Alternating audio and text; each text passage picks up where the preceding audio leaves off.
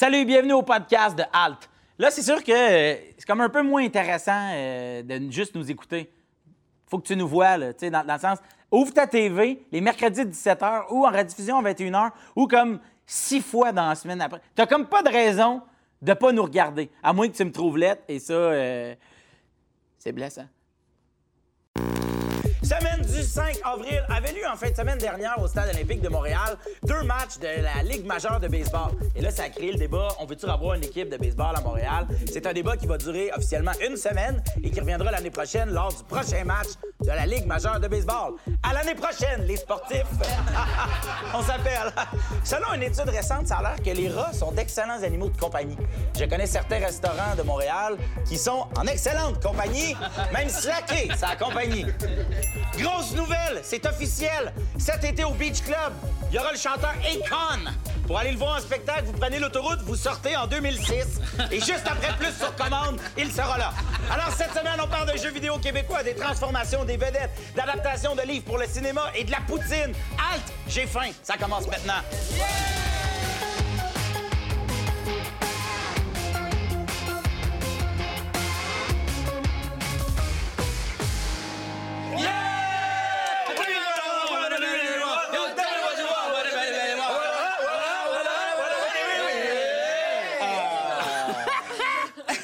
Les tunes en anglais. On a-tu hein? les droits là-dessus? Non, c'est pour ça qu'on n'a pas chanté les vraies paroles. Pierre Baudouin de chez euh, Bombardier s'est avéré très généreux parce qu'il a décidé d'annuler sa hausse de salaire et de retourner à son salaire de 2015. Là, c'est sûr qu'il va être un peu serré côté budget, fait que j'ai décidé qu'on se cotise pour y envoyer un peu d'argent qu'il mange à sa faim. Ben ouais, combien tu peux donner, toi? Ah, moi, j'ai entre 1 et 2 dollars, là. Eh bien, il y a un livreur de journaux en Allemagne qui a poignardé un de ses clients parce que le client se plaignait de la lenteur de ses services. Puis je veux pas prendre la, la défense du livreur, là, mais si t'attends encore tes journaux papier, c'est peut-être toi qui es en retard. Il va y avoir un nouveau remake euh, d'un film d'animation de Disney et c'est Le Roi Lion. Et Beyoncé pourrait doubler la voix de Nala au grand écran dans l'adaptation de euh, du Roi Lion. Et les recettes du film. Mais qui fait le singe? Moi, c'est ça qui... Ils m'ont demandé à moi. Ah, c'est vrai? Ah, c'est ça. Mais il faut que je fasse toute la voix en ayant foufoune à l'air, puis là, euh, ça, ça me tente. Mais peut-être ça me tente. Contrairement à Pierre Baudouin, il y a des gens qui mangent un brin moins. Mais ce qui est chouette, c'est que euh, Jérôme Jarre, une personnalité du web, a ramassé 120 tonnes de nourriture pour les Somaliens. Bravo. lui. Ta petite euh, levée de fond, hein? Ouais, mon 2 dollars, il aidera pas Pierre, là. Euh, hey, il y a une nouvelle qui est sortie comme quoi c'est au Québec qu'il y aurait eu le plus de signalements d'extraterrestres. Savez-vous ce que ça veut dire, ça? Quoi? On est des stools au Québec. C'est ça que ça veut dire. Ah, ça, Les mais- extraterrestres nous visitent. Chut, chut, la gang, c'est important. Chut. Chaque année, il y a des centaines de jeunes qui meurent de faim. Il y a de l'itinérance un peu partout. Mais cette année, aujourd'hui, on t'invite à donner. À donner de l'argent aux 6 PDG de chez Bombardier. Parce qu'ils ils veulent plus de piscines. Donne l'argent au numéro en bas de l'écran.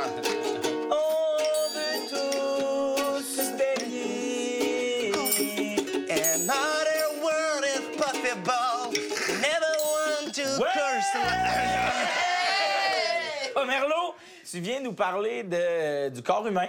Et je sais pas si vous avez vu la vidéo virale qui circulait. Il y a un jeune qui s'est étouffé d'une cafétéria. C'est son ami qui l'a comme ben, qui l'a sauvé en fait. Cette manœuvre-là se nomme la manœuvre de Emlich. Ouais. OK? Mais pour vous montrer un peu à quoi ça ressemble, Carl, je te prendrais comme, euh, comme cobaye si on veut.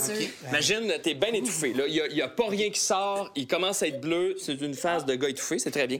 Première chose à faire. Nous, on filme. Ton pied devant pour bloquer ici, l'empêcher d'avancer. Tu glisses ton bras ici, viens chercher l'épaule. Puis je te penche vers l'avant parce que la première chose à faire, c'est d'essayer de le faire Fait que je le tiens. Cinq tapes dans le dos avec le paume de la main entre les omoplates. Un, deux, trois, quatre, cinq. Il n'y a rien qui se passe, je le relève, il est encore bloqué. Et là, je fais la manœuvre d'Emilic, c'est-à-dire que je glisse mon- ma jambe entre ses jambes comme ça ici pour être stable. Faut que j'aille chercher son nombril. Il est un peu plus haut que la normale. Ouais, ben ça dépend, ça dépend des modes, j'imagine. là, je mets mon poing au-dessus du nombril. Puis là, j'applique une pression vers l'intérieur. Puis après ça, je monte en J. C'est-à-dire que je-. Mais je le ferai pas pour vrai parce que ça fait très mal. C'est pas le genre d'affaire que tu fais pour le plaisir à la maison, là. C'est vraiment quand quelqu'un est... Parce que tu rentres vraiment Oh, puis tu oh. montes, ça fait très mal. Oh! Oh là là! Voilà. Fait que ça, tu le fais cinq fois. À moins que ça marche la première fois, là. les quatre autres, tu vas trouver ça rochant. Mais euh, tu fais ça cinq fois si ça marche pas. Si ça marche pas au bout de cinq fois, tu repenches, tu refais les mêmes étapes. Puis là, entre-temps, il faudrait que quelqu'un, au lieu d'être sur son sel, appelle, appeler Ouais, ouais. les secours. Parce que même si ça marche, puis je réussis à le sauver, il faut quand même que les paramédics viennent pour justement voir ce que tout est correct. Ah ouais? Provençal, viens ici. J'ai patenté quelque chose pour vous l'expliquer. OK. Fait qu'ici, on a ces deux poumons que j'ai fabriqués avec des sacs à perte. OK? C'est deux sacs à perte tapés ensemble avec un tuyau. Et là, ici, on voit qu'il est très étouffé. On voit sa face d'étouffé ici en ce moment. Ouais, ouais, voilà. Fait que quoi de Alors, je pogné, viens là? chercher les poumons et tu comprimes. Il a pété mon poumon! Ben non! Fait que euh, c'est ça. Puis là, je meurs. C'est là que tu meurs. fait qu'habituellement, c'est plate. Pomerlo, c'était terriblement intéressant, mais je vais t'apprendre pourquoi tu n'auras jamais de doctorat. C'est que tes patients veulent plus se présenter. Tu peux t'en aller. Merci, merci. Ça marchait tantôt. Gars, quand quelqu'un a quelque chose de, de- de coincé, prenez vos doigts, vous y rentrez dans la gorge bien profondément et vous le ressortez. Voilà, mon grand. Merci. Je retournez faire du skate. Docteur Phil!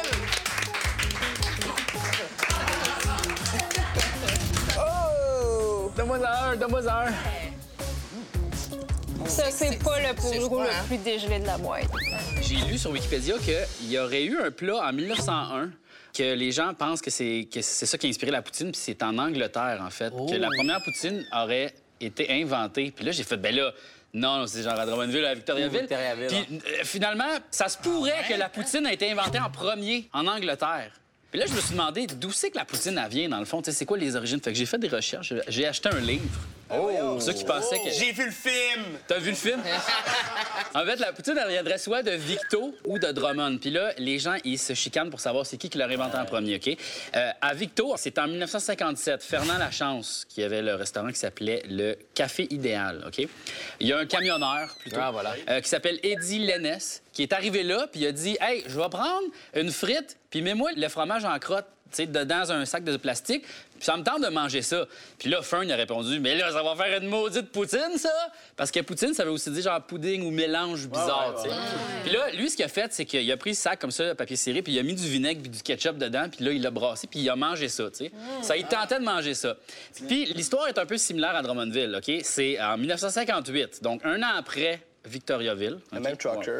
Non, c'est- c'est euh, c'est- Jean-Paul Roy, OK, au roi Giuseppe, qui, euh, lui, vendait une frite sauce. Puis il y avait trois clients qui, eux, ils prenaient le fromage puis ils le mettaient dans la frite sauce. Eux, ils étaient clairement allés à Victoriaville. Peut-être. Ou est-ce qu'il était allé en Angleterre? Oh! Hein? J'avoue. Fait que c'est ça. Donc, euh, l'origine de la poutine est comme un peu euh, débattue à travers le monde. Parce qu'en 1970, il y a la, à New York qui s'appelle la, la Disco Fry. Puis ça, c'était euh, du fromage, de la sauce, puis du fromage, euh, du fromage râpé, en fait, avec des patates. Puis euh, ce plat-là a comme évolué aux États-Unis. Dans le Il est des- devenu un petit tartare. non, c'est ça. Dans le sud des États-Unis, en fait, je- on va faire la recette, on va y goûter. va la faire. OK? Ils prennent des frites, ils prennent de la sauce, comme ça ici.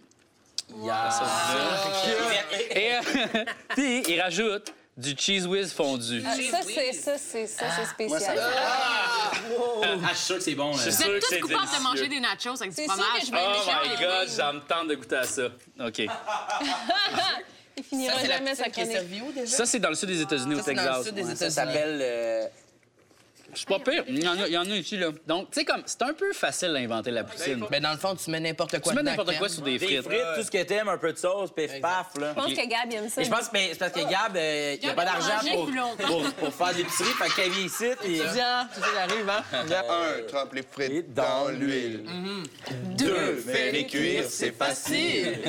Trois, ajoute la sauce et le fromage squeeze, squeeze.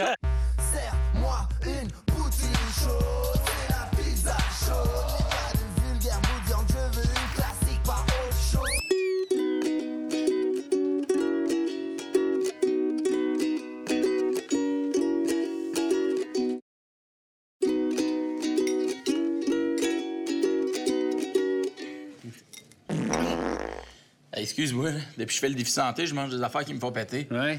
Oh! Ah, ouais!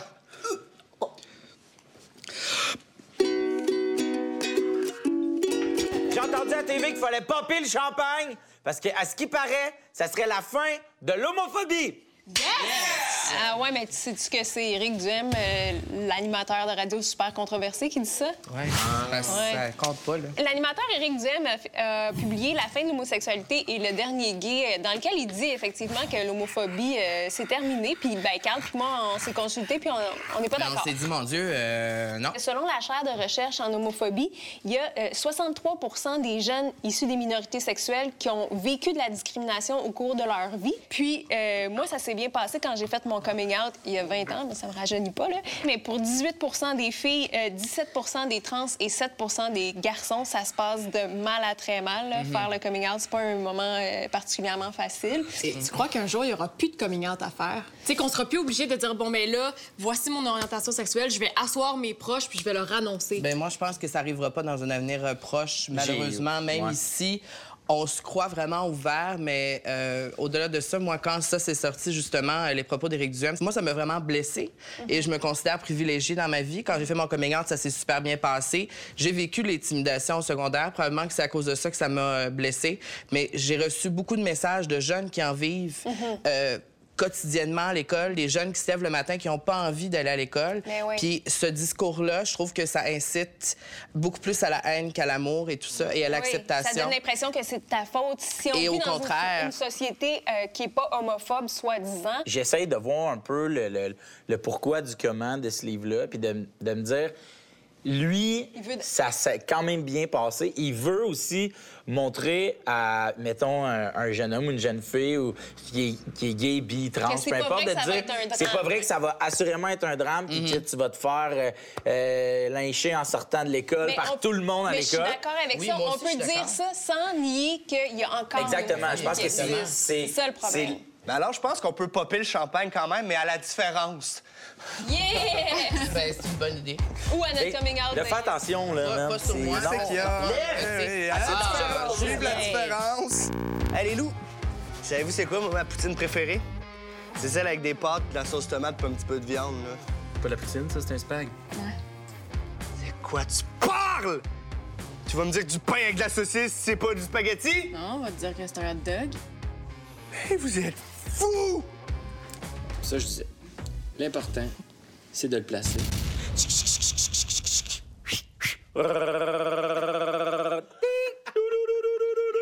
Tu veux nous parler de livres qui sont devenus des films? Make it rain, Julien! Je suis parti! Hey, voilà, ça c'est ma confiance. Elle l'amène ici. Euh, Il y a quelques semaines sortait la série Victor Lessard. Victor Lessard qui est inspiré des livres de Martin Michaud. Puis souvent on dit Michaud mi-froid, mais ça c'est pas un bon jeu de mots. Euh, Il y a plusieurs euh, films inspirés de livres au Québec. Là, on pense notamment à Le Survenant. Oui. Euh, plus récemment, Ça sent la coupe. Un homme et son péché. Un homme et son péché. Aurélie Laflamme. Aurélie Laflamme. Sept jours du talion. Sept jours du talion. Mais là, on pourra en nommer plein. Euh, c'est c'est le fun. T'en as-tu un, toi? Non. OK. Euh, tu as parlé d'Aurélie Laflamme. Oui, euh, ce qui est très pertinent dans euh, Aurélie Laflamme, c'est que c'est prouvé que chez les jeunes, lorsque un livre devient un film, les jeunes sont plus intéressés à lire le livre. Donc, ça incite les gens à lire. Moi, j'avais de la difficulté à lire quand j'étais petit. On dirait que j'étais pas motivé. Puis quand tu as déjà les images des personnages, on dirait que des fois, c'est un peu plus facile. Mettons, moi, je suis auteur. Ouais. Dream. Et euh, j'ai écrit un livre. Dream. Et ce livre-là devient un film. Oui. Dream. Money. Money, which is a dream. Et euh, je vais voir le film. Est-ce que ces auteurs-là sont satisfaits? Euh, ben, c'est drôle parce qu'il y a quand même des classiques du cinéma euh, qui sont inspirés de livres et euh, dans beaucoup de cas, les auteurs ont détesté l'adaptation. Je pense euh, notamment à Fight Club, Orange Mécanique, ouais, qui sont des, des classiques. Ah Il y a que Stephen King qui a détesté l'adaptation de Shining avec Jack Nicholson, qui est quand même encore là oui, un classique. Il y a des exemples contraires aussi. India Desjardins, par exemple, avec Aurélie Laflamme, était présente vraiment tout le long du tournage sur les Elle plateaux de tournage. Elle était là au casting. Elle était vraiment décidé beaucoup de choses par rapport à ses films. Fait que le résultat final, quand il le voit sur grand Elle écran, elle elle aime est vraiment. Mais c'est quand même Stanley Kubrick qui a fait l'adaptation. Fait que t'es supposé y faire confiance. Puis lui, puis c'est quand même un classique. Puis lui, il a détesté ça. Here's Johnny. L'auteur qui a été le plus adapté dans l'histoire, c'est euh, Shakespeare, William Shakespeare. Ah ben oui. Pas si Vous connaissez trois- plus de 300 adaptations Ah euh, de hein? ses œuvres. Même au Québec, on a une adaptation euh, Oui. Yves Desgagnés. Oui. Il Mais ça, je pense que William Shakespeare était pas sur le Non, tournage. il était pas sur le plateau. Et euh, il pense pas était pas dans avec le film non plus. Non, c'est ça. Ça va Nouvelle science. Il est allergique aux bonnes chroniques? Ouais. tu fais? Je lis le dernier livre d'Éric Duhem. T'as-tu lu? Non, j'attends que le film y sorte. Il y a des chercheurs de l'Université de Dijon qui ont fait des, des tests sur 115 personnes. Ils les ont mis dans deux groupes différents. Un groupe était dans une salle qui sentait la poire, puis un groupe était dans une salle qui sentait rien pantoute. Puis ensuite, ils ont réuni tous les gens, puis ils leur ont offert un menu. Puis ils ont démontré que les gens qui étaient soumis à l'odeur de poire faisaient des choix plus santé. Puis là, je me suis mis à faire le décompte de tous les aspects de la santé auxquels il faut penser pour avoir une santé comme impeccable. Puis je me suis dit, ce serait de la job si on passait vraiment une journée à suivre les recommandations de tous les spécialistes, genre dentiste, dermatologue, euh, ostéo. Le pire, c'est papa, maman, ils donnent toujours des conseils. Mais tu sais, ils ont, des- ils ont raison des fois. Ça dépend, là. Bonjour la gang! C'est aujourd'hui que j'essaie d'accomplir ma journée parfaite et je commence immédiatement en allant laver mes cheveux à l'eau froide. Je sors de ma douche à l'eau froide. Quelle expérience désagréable. Je suis vraiment mieux d'avoir des cheveux de princesse. Matin, j'avais envie de manger des crêpes, mais je mange ça. J'ai aussi mis un petit tas de ça. Je sais pas exactement ce que c'est, mais c'est brun, fait que ça doit être santé. Ça, c'est sûr que c'est pas santé, là. Donc aujourd'hui, c'est une journée très ensoleillée. Pour suivre les recommandations des dermatologues, crème solaire. Mon optométriste tient aussi à ce que je protège mes yeux du soleil, mais malheureusement, j'ai trop de goût pour porter des verres transition, donc j'aurai pas le choix de me gosser, adjoy, de me gosser ce système. J'ai déjeuné il y a genre 20 minutes, puis j'ai déjà faim! Oh, maman mange des biscuits, mais je dois éviter le sucre pour être en santé, alors je peux pas.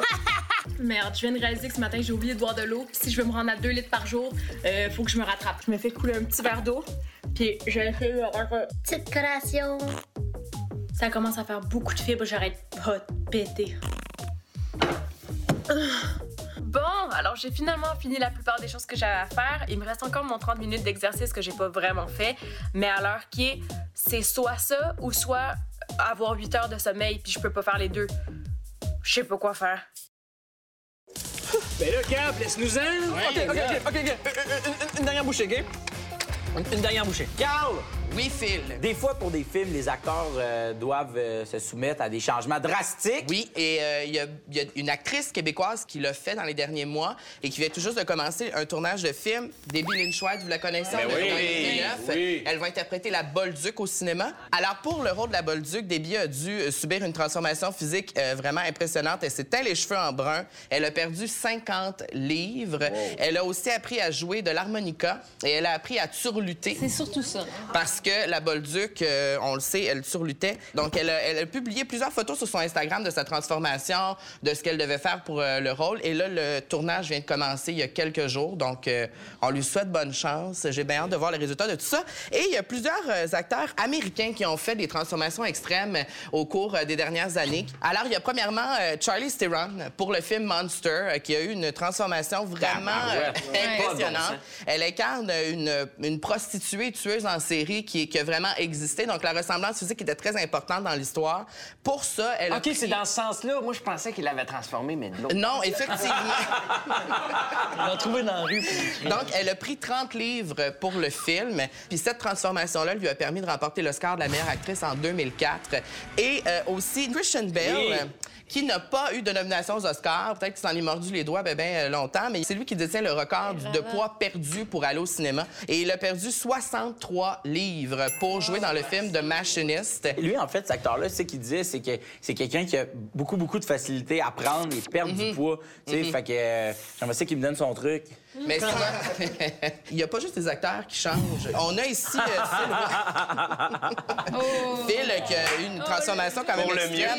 Les dreads. Vraiment. Les dreads et euh, les dreads. Il y en a d'autres aussi. On a euh, aussi euh, Jean-François Provençal. euh, Ben voyons donc. Qu'est-ce que un tu faisais nain? là-dessus? Tu dansais? Tu faisais quoi? Tu Ben, c'est parce que je, comme, je prenais du poids pour Alt, parce que... OK, euh, c'est ça. C'est ça qu'il t'avait demandé. C'est ça, exactement. Et euh, Gab Jonca, en fait, euh, ben, c'est la photo la plus euh, vieille de toi. Euh, Tu sais, moi aussi, Carl, je, je me suis transformé pour un rôle. Une fois, j'ai pris 15 livres. Ah ouais? Pourquoi? Ben, la chronique de Poutine, tantôt, j'ai fait beaucoup de recherches. Fait que... Je dirais de pas le perdre. T'es bien correct dans Oh, t'es fin. Gab, yes. toi qui es un spécialiste du DIY, des vidéos faites avec une webcam, tu tripes même sur les jeux qui Ouais. sont comme un peu auto-faits. Oui. Les jeux indie? Les jeux indie. Indie, ça veut dire indépendant. Ben, les- ben, je pensais que c'était indien. C'est pour ça que. Ben, c'est ça. Ben là, je voulais vous parler d'un jeu qui est sorti il y a pas très longtemps puis qui est passé un petit peu en dessous du radar. Puis moi, je trouve ça plate parce que c'est euh, comme une, une première dans l'histoire euh, du Québec. Ben en fait, le jeu c'est Kona. Kona, c'est un, un- un jeu qui est en fait qui a été développé par des créateurs du Québec, mais c'est aussi le premier jeu qui se déroule entièrement au Québec. Dans le fond, l'histoire du jeu. Dans Kona, on incarne une espèce de, de détective privé de Montréal qui s'en va enquêter dans le nord du Québec en 1970. Puis ça, c'est vraiment intéressant parce que tous les éléments dans le jeu viennent puiser à même la culture euh, québécoise. tu sais. Les, les- les pancartes, les affiches sont en français. Euh, la musique qu'on entend dans la radio, c'est de la musique traditionnelle québécoise. Il y a des chansons à répondre, il y a des Amérindiens, même certains Ça personnages. doit faire peur, pareil. Des fois, t'es dans le puis t'entends... Une fois, c'est un gars qui s'en allait. C'est un gars qui s'en allait. Il demandait à sa grand-mère. Il ne fallait pas être détective pour le constater. Mais il fallait être détective pour noter que le tueur se tenait tout près. Euh, c'est un jeu qui prend la forme d'une espèce de conte interactif, puis c'est d'ailleurs euh, l'excellent Guy Nadon qui fait la narration. Fait que, tu sais, quand t'es perdu dans le bois, qui fait frette, t'entends la, la douce voix de Guy Nadon qui vient te réchauffer le cœur. Fait que moi, je trouve ça vraiment cool. Le but, c'est vraiment de résoudre un crime en trouvant des indices, puis en essayant de pas mourir de froid ou bouffer par les loups. Y a-tu d'autres jeux indépendants de même euh, qui ont connu une, Ben oui. un succès que, mettons, moi, je ne sais pas que c'est un jeu. Euh, le jeu Outlast, qui est un jeu qui a été fait au Québec, c'est un- une méga franchise qui, qui rivalise même avec. Mais je pense que même à Montréal, on est une plaque tournante Ouais, dans Montréal, le jeu Québec aussi. Le, le Québec en général, c'est une plaque tournante euh, du jeu vidéo. Justement, comme je le disais tantôt, connaître c'est un des premiers jeux qui se passe au Québec. Fait que c'est quand même assez surprenant de savoir que tu sais, on met pas autant le Québec de l'avant. C'est ça? C'est weird de dire Montréal est une plaque tournante Exact. des jeux vidéo, puis toutes les histoires se passent jamais. Ouais, c'est ça. C'est au pour ça que. Kona, c'est la preuve que ça se peut que ça, arrive. On se part une boîte. On hey, j'ai une- idée. c'est bon, ça. OK.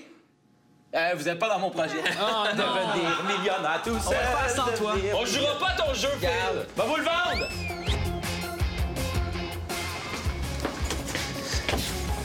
Qu'est-ce que tu fais, bien? Je joue à Kona, tu vois. Je suis dans le Grand Nord. Une chance que c'est pas un jeu de club nudiste, hein?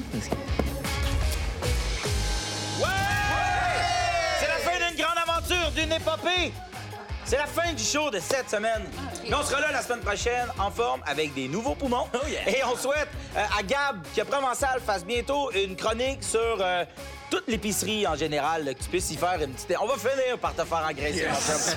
On souhaite à toute la communauté LGBTQ qu'on puisse bientôt popper le champagne pour de vrai. Pour de vrai. Et surtout, on nous souhaite à nous, la gang de Halt, que quelqu'un écrive un livre sur nous autres, qu'on en fasse un film. Et si ça, ça arrive, Shotgun, Leonardo DiCaprio joue mon rôle. C'est drôle, mais oui. Oui, oui. Non, ben, ben,